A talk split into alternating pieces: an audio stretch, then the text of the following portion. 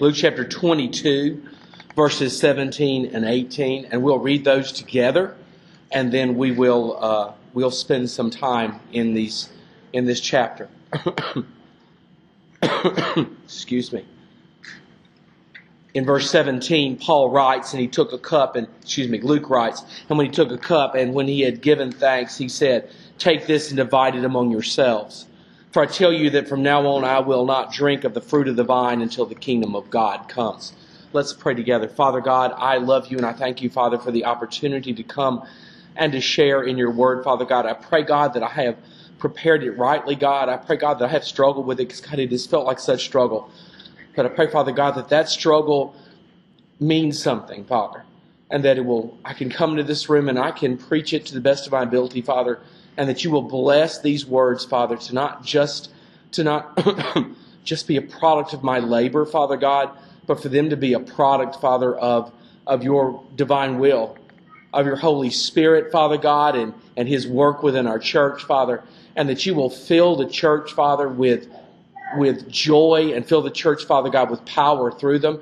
And I also pray, Father God, deeply pray now that God, you will also use these words, Lord, to call to, to anyone who's lost, who might be um, in our midst today, Father God, that, that they would know that they are beloved of you, Father, and that your power, Father, is, is all, Father God, on display in their salvation. So, Father God, I pray now for that. God, I pray, Lord, that these words are humble and that they are without guile, Father, but I pray at the same time that they are powerful, Father God, that they come from you. Bless me, Father God, as I deliver them, Father that I can keep myself to a minimum and you to the maximum, Father God. I pray, God, now this in the name of Christ. Amen. Um, so, again, let me explain something kind of as we start. And the explanation is this, and that is that when I started the last series, which was like six weeks ago, about tithing and or just giving in general, and I began this when I was, what my desire was this, and this is just from prayer and sometimes those are right, and sometimes, to be honest with you, I'm out to lunch. But what it did was these two things. And one was to take something that is, uh, folks, that we do all the time, and that to be honest with you, we seldom think about or study about very much, um, whether it's giving, we either give or we don't most of the time.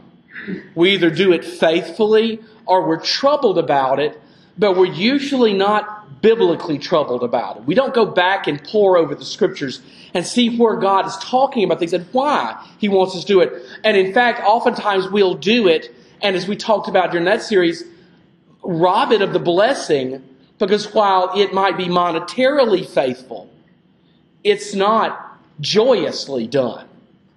So we miss the point of it. Because these things are like that, we oftentimes miss that point.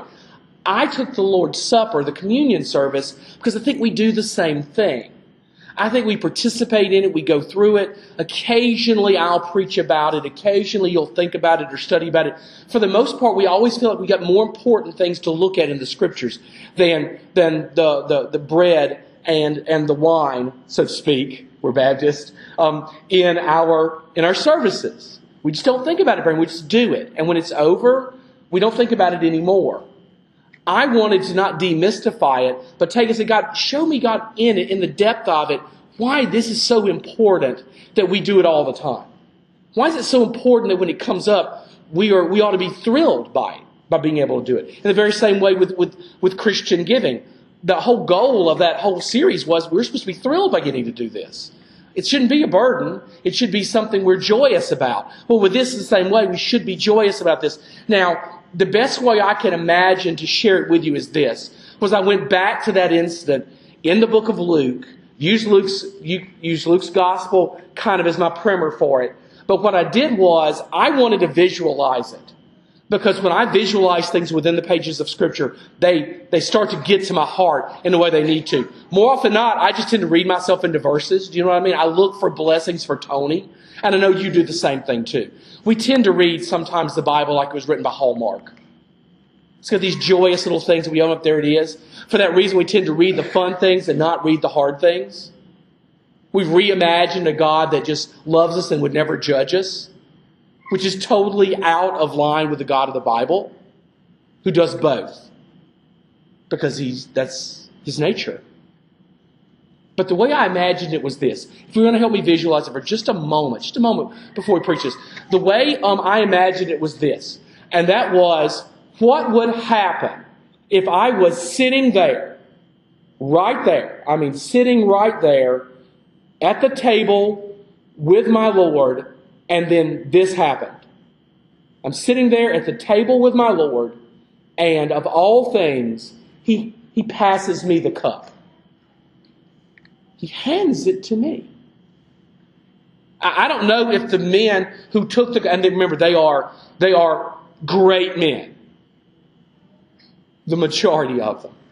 I don't know if the men who took the cup thought back over that incident for years to come. I imagine they did. It was so important that Paul spends a significant amount of time writing about it.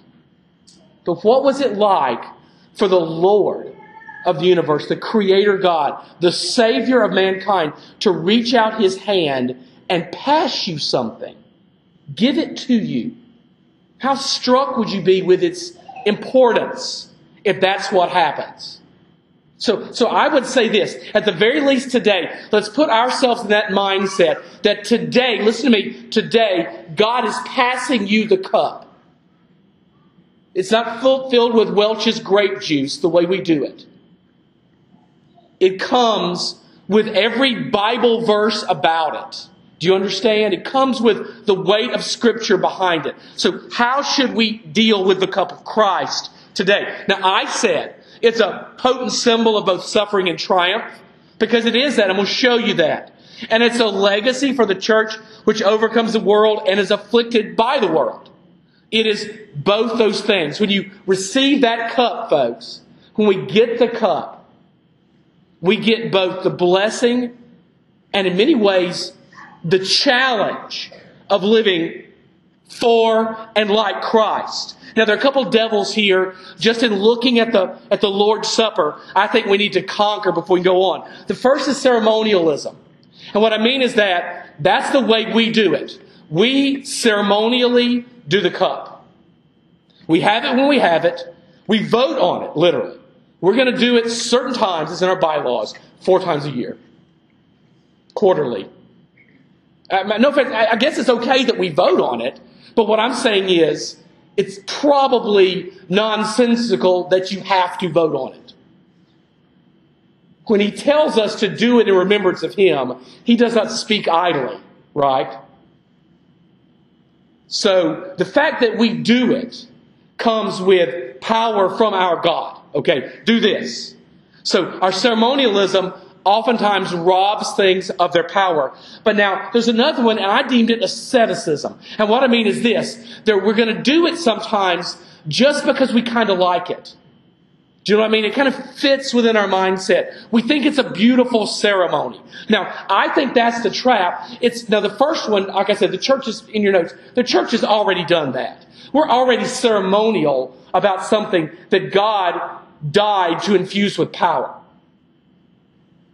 But we can be ascetic about it because in our other ordinance, one of those other ordinances of the church, that would be marriage. We have become all ascetic about it.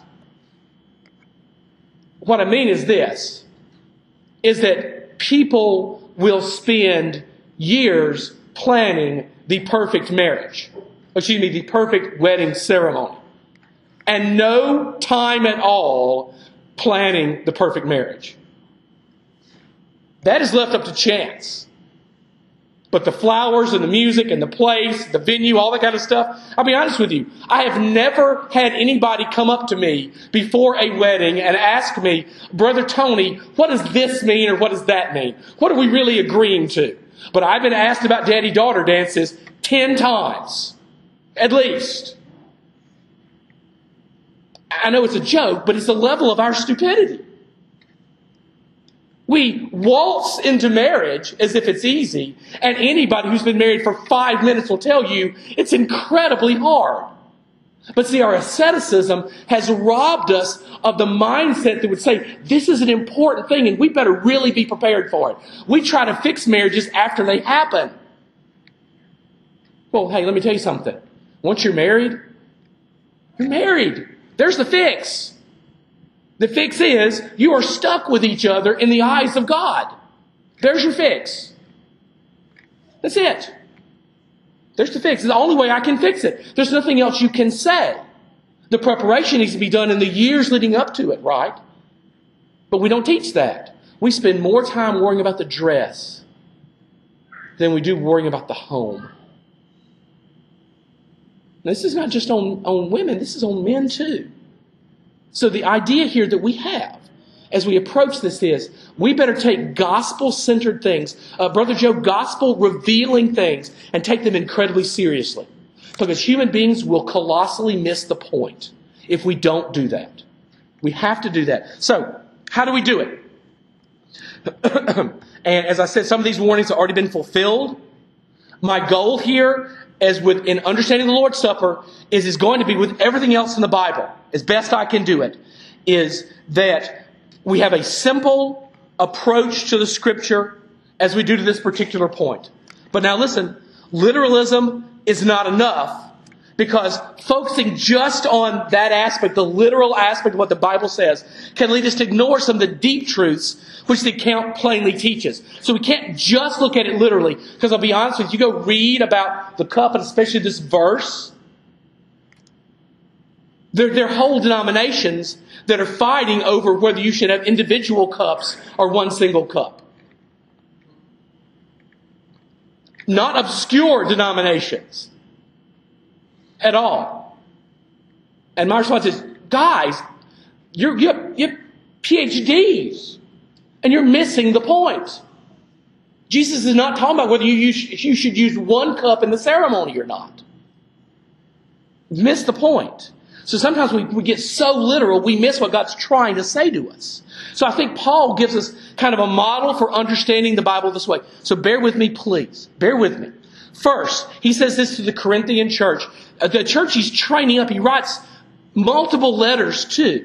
In 2 Corinthians 1.12, he says, For our boast is this, the testimony of our conscience, that we believe we behaved in the world with simplicity and godly sincerity, not by earthly wisdom, but by the grace of God, and supremely so towards you. Now, here's the thing. Paul said, even though he's Paul, he's a genius of the scriptures. Paul is not high-minded when it comes to dealing even with the high-minded. And the Corinthians were totally high-minded about everything. Paul says what? Simplicity, godly sincerity. So if we've got a goal here today in any of our beliefs, now look at me now, in any of our beliefs, it is simplicity and godly sincerity. We want to believe the simple gospel. Now I'm going, I'm going to take those words to task here in a minute. We want to believe in the simple gospel. But now at the same time, at the same time, we want to believe in a sincere gospel and demonstrate that in our sincerity. We are the demonstration of a faith in Christ every day for people to see. The apostle was intentionally rejecting the purposefully convoluted thinking of the Greek philosophers that the Corinthians were in love with. No, no Hellenistic nonsense. Paul was saying, hey, look, you're going to believe it sim- simply and not in that weird logical way. Simple, sincere testimony of the faith in Christ. The psalmist inspires in Psalm 119, 130. The unfolding of your words gives light and imparts understanding to the simple. Hey, look, we're the simple. And we want, Brother Mike, that simple understanding. I want to know the truth of it, and I want to know how to live it.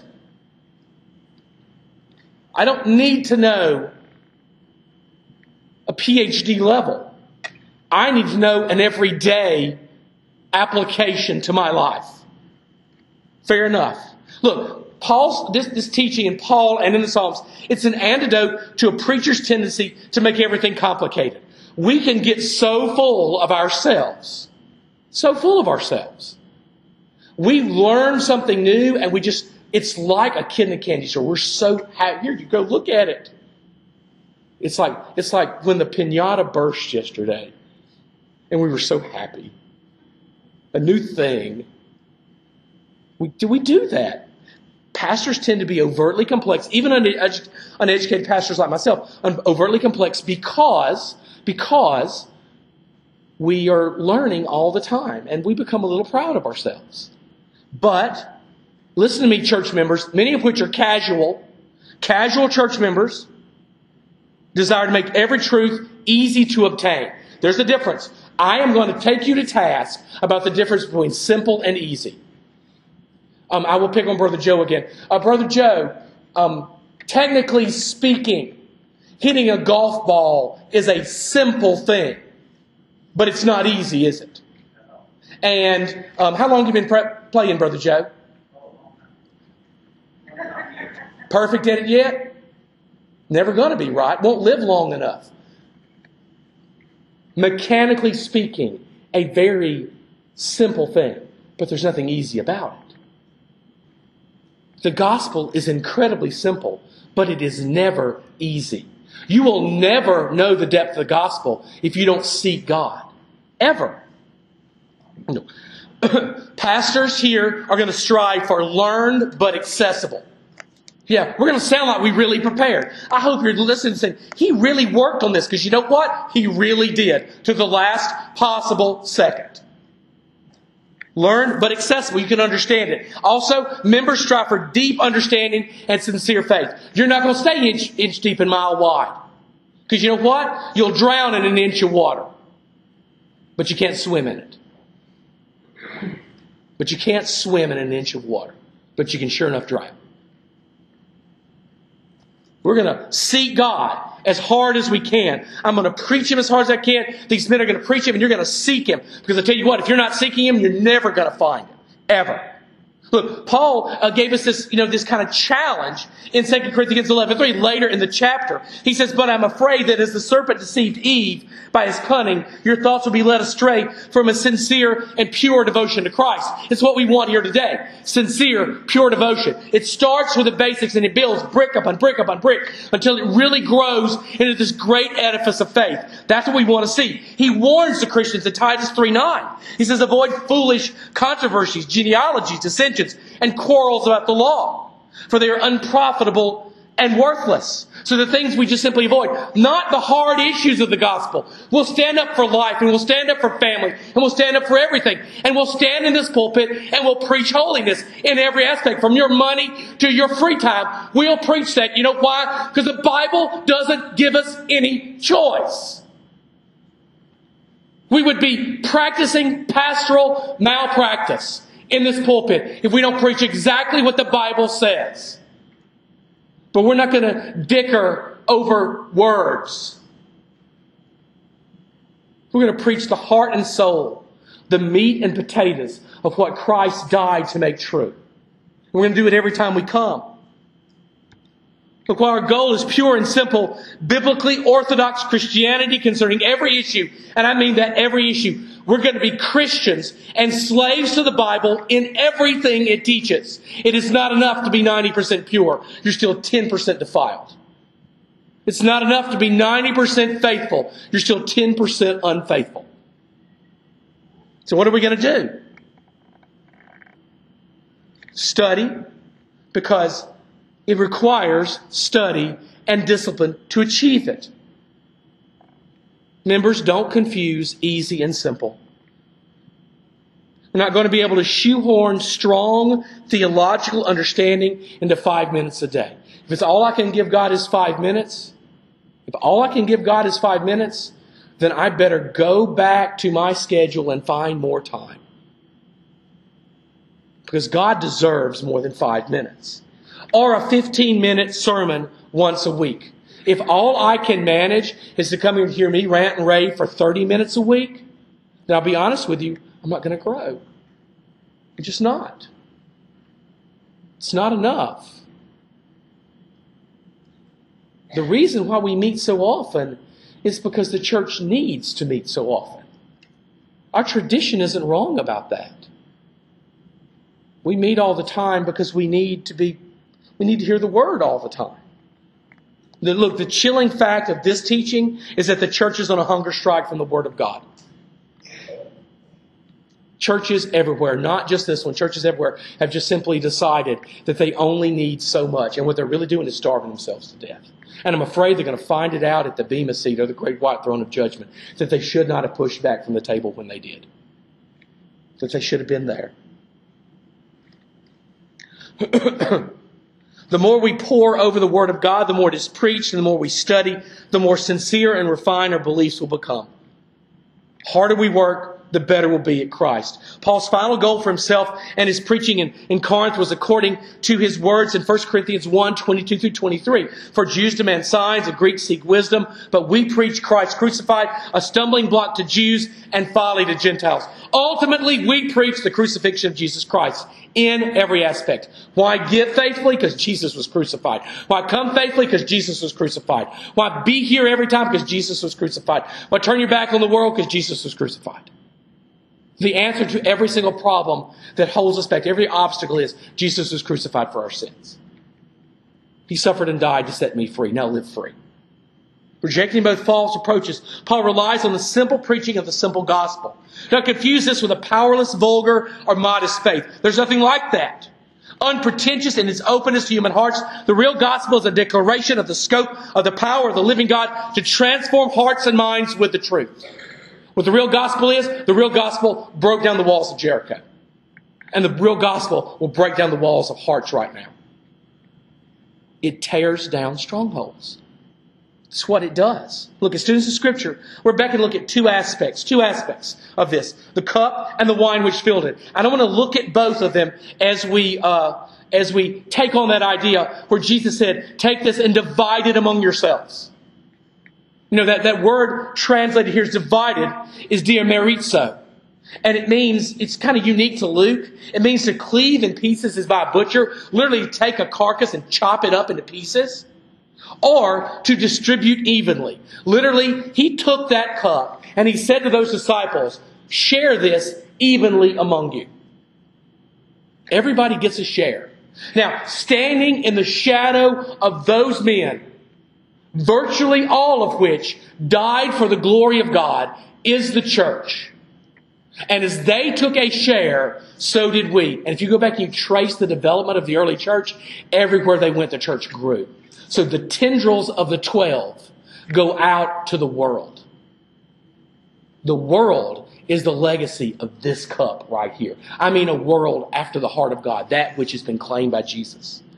So, the cup has two purposes. Quickly, one, the cup represents the suffering of Christ for the sins of his people. Mark 10, 38 through 39. You know, the, the Boanerges, they ask, Lord, let, us you know, one on the right and one on the left. And his response is, you do not know what you're asking.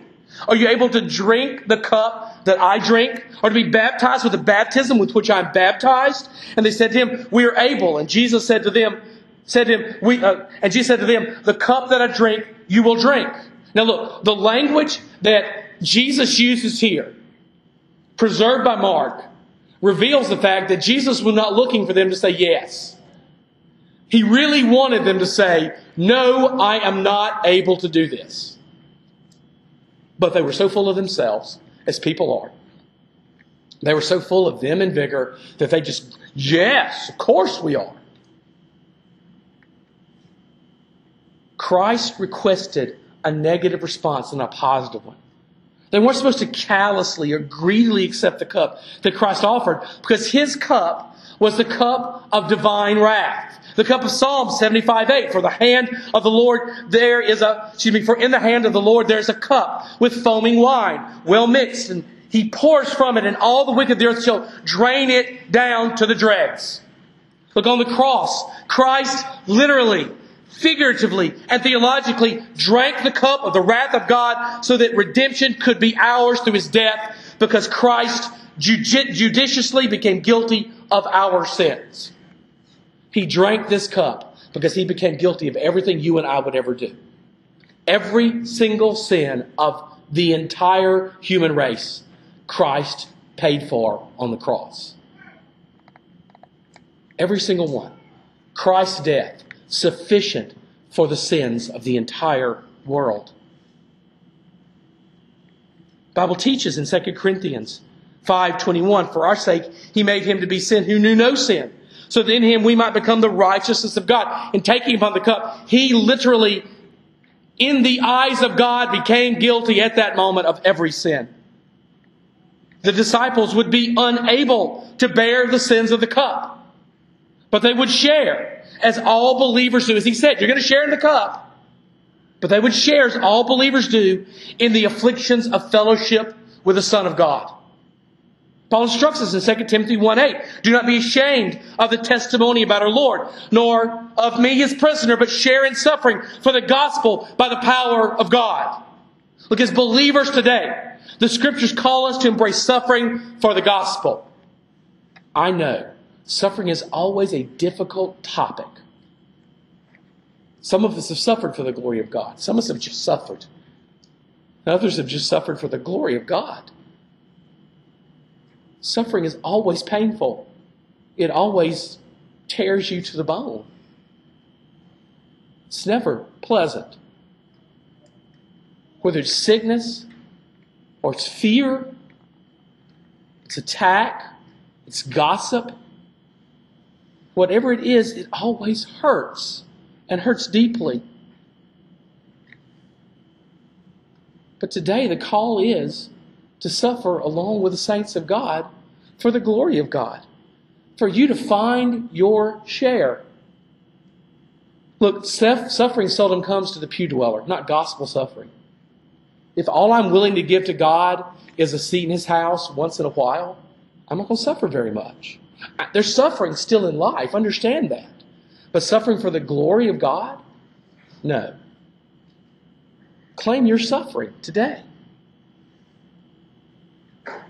Suffering always torments the believer who strikes out in faith for the gospel. The challenge today is for you to strike out in faith. Despite the obstacles, despite what might overcome you, despite what you're afraid of, strike out in faith today. So I'm going to remind you of this. All is not darkness.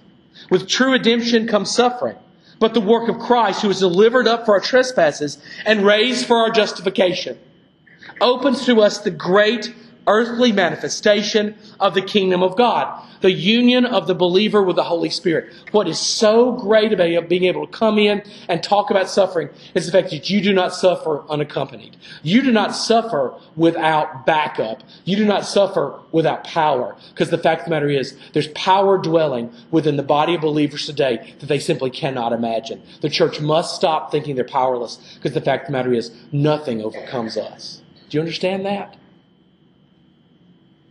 You understand that?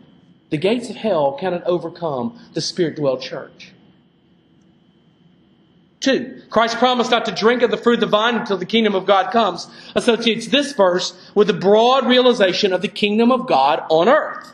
Now, back in Luke 17, our Lord explains that the kingdom of God was not what the Pharisees expected, but the worldwide proclamation of the gospel by way of the church. As we've talked about many times, God's plan for winning the lost to Christ is the church. That is plan A, and there's no plan B. If you want to win the lost of Africa or Asia, or Asia or China, it is the task of the church. Lord preaches in Mark 13:10, the gospel must first be proclaimed to all the nations. Look, the Pharisees expected a conquering Messiah. What they got was a Messiah whose truth would be preached around the globe. Literally, Christ teaches back in 17, 17, 20 through 21, being asked by the Pharisees, when the kingdom of God would come, he answered them, the kingdom of God is not coming in ways that can be observed, nor will they say, look, here it is, or there, for behold, the kingdom of God is in the midst of you. The kingdom of God is going to flourish in us before it's revealed through us. It's going to flourish inwardly before it's seen outwardly. You're not going to show up someday and take a picture of the kingdom of God.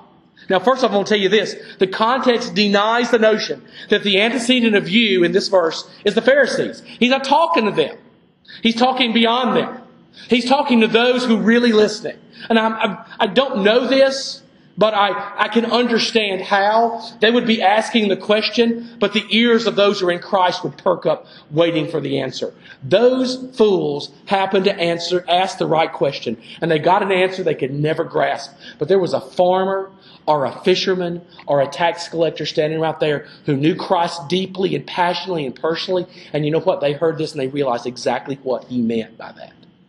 They saw their future in what he had to say. They saw it. The cup, which was divided, contained the true new wine. Back to wine. The response to the allegation which would be cast against the Holy Spirit's power at Pentecost. When the crowds said in Acts 2.13, they are filled with new wine. They're supposed to be drunk. They weren't drunk. It was early in the morning. What was going on? They were filled with the Holy Spirit. Paul warns the church in, in Ephesians 5.18, and do not get drunk with wine, for that is debauchery, but be filled with the Spirit. Among them, in their hearts, indwelled by the Holy Spirit, is found the kingdom of God. Just that, just, just that use of the word in the midst, entos, meaning inside or within.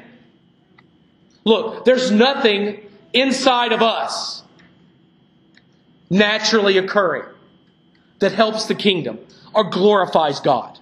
Nothing. Our hearts are wicked, desperate, and sick, and you must not follow them. Whatever you do, do not follow your heart. Ever. Heart is not the instrument that we're to follow. The Holy Spirit fills new hearts of believers, enabling us to be different people. We don't follow the heart, we follow God. We don't follow the heart, we follow Christ. Paul commends to us this deep truth when he writes in Romans 8 9, You, however, are not in the flesh, but in the Spirit. If in fact the Spirit of God dwells in you. So therefore, what matters is not the thoughts and intentions of a heart that are wicked all the time, but what matters is that that heart is indwelled by the living God. Anyone who does not have the Spirit of Christ does not belong to Him. The Spirit of God, alive and evident in the people of Christ, is the Old Testament and New Testament realization of the kingdom. The work of the Holy Spirit visible in you and I. And look, it begins in worship, but it does not commence when the, when the instruments stop. It is hypocritical if it begins in worship and ends at the end of the song. It is life changing if it begins in worship and it commences and it commences at the end of your life. The cup is divided because we all must bear its marks. Our lives must indicate to the world the truth of the gospel, the gravity of sin, the suffering of Christ, the indwelling of the Spirit, and the adoption of the believer for the world to see the glory of God in the church. Here's the last question, and then I'm finished. I have to ask you, is Christ in us a bright light of hope or a flickering, dying spark? Which is he? Today, you have a question to answer. And I pray that you answer it now.